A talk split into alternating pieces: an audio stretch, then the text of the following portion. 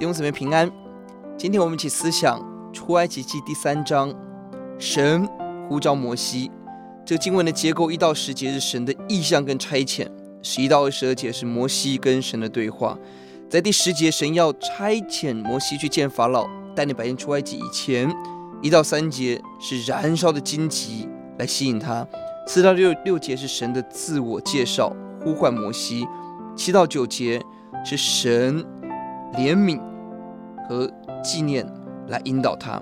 十一到二十二节，摩西问了两个重要的问题：我是谁？神是谁？我是谁？神回答他：不要看你是谁，而要看到神与我们同在，要看到神使我们脱离埃及罪恶，让我们进到侍奉中。是的，我们是谁？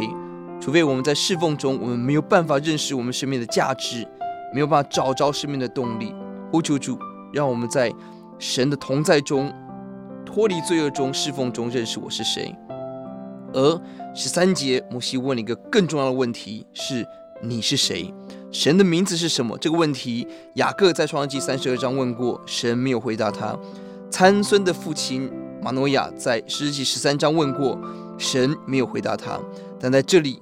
摩西问，神回答了。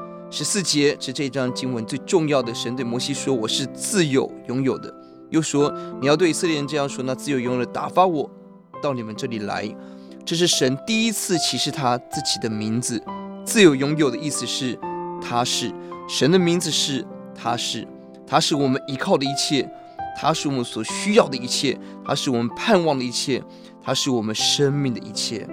哈利路亚！这是神的名字，他的名字是他是，他是我们一切一切的主，他也是列祖的神，过去工作，今天仍然工作。求主让我们每一天认识他，敬畏他。我们祷告，主让我们认识我们是谁，让我们认识你是谁，勇敢跟随耶稣走人生的路。奉主的名，阿门。